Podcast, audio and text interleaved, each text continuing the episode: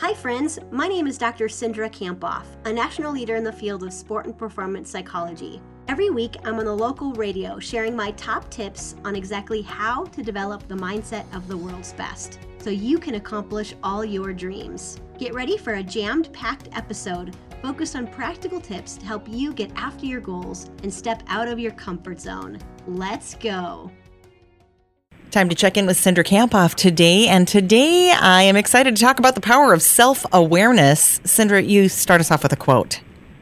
I love this quote by author Debbie Ford, who said, Self awareness is the ability to take an honest look at your life without any attachment to being right or wrong, good or bad. Mm-hmm. So we're talking about self awareness. How do you want to get started on this? Well, self awareness is really our ability to understand and be connected to our thoughts, our emotions, and our actions. And it's really about us understanding ourselves. It's the first step in leading yourself. And so, actually, what research shows is that when we can see ourselves clearly, it helps us be more confident and creative. It helps us communicate more effectively, build stronger relationships, and build trust with other people. Um, several people have called it you know the most important ability that we have as a leader to develop is our self awareness. And so, what would you say about most people? Are we mostly self aware?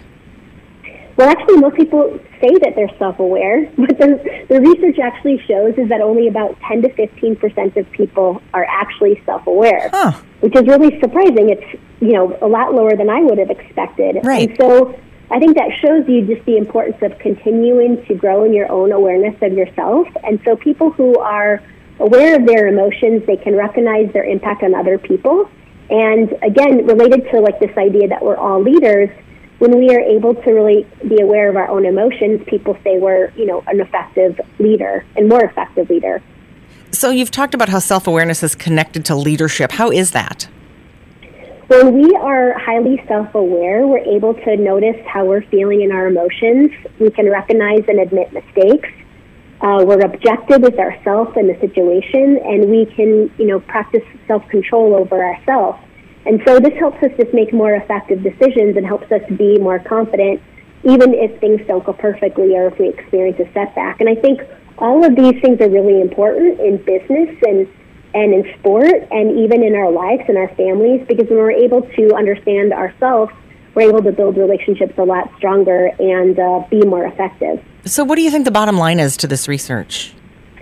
I think the bottom line is that when we understand ourselves, you know, self awareness is really at the heart of our performance in, as athletes, as entrepreneurs, as salespeople, maybe even business leaders. And so I would say that the bottom line is that high performance, you know, our ability to be our, our best more consistently actually starts with self awareness. So you always have a tool for us. What's the tool that we can use for our own self awareness? Okay, so the tool that you can use is a strategy I call PCR. And it's a strategy uh, in my upcoming book that's going to be released um, this summer. And PCR. So P stands for pause. And that means just take a moment, take a breath, just pause in the situation C stands for consider. So you could ask yourself, you know, how do I want to respond right now?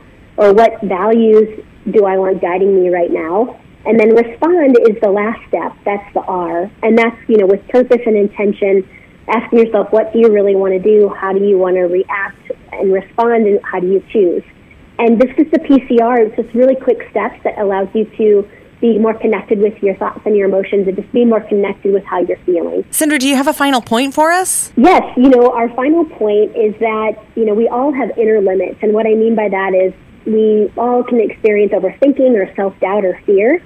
And all of this overcoming our inner limits starts with our own awareness of ourselves. So understanding ourselves and our emotions and what drives us.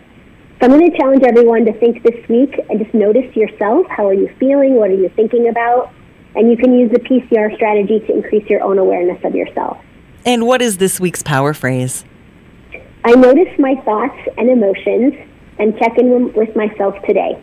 Notice my thoughts and emotions and check in with myself today. We should all strive to do that. Cindra, if people want to get more information or maybe be notified when the new book comes out, where do we need to go follow you? You can head over to Dr. Cindra, so D-R-C-I-N-D-R-A dot com, and my book Beyond Grit is there, and then you'll yeah, you'll get more information about um, the book this spring when it comes out. Way to go for finishing another episode of the High Performance Mindset. I'm giving you a virtual fist pump. Holy cow, did that go by way too fast for anyone else? If you want more, remember to subscribe, and you can head over to Dr. Cindra for show notes and to join my exclusive community for high performers, where you get access to videos about mindset each week. So again, you can head over to Dr. Cindra. that's D R C I N D R A dot com. See you next week.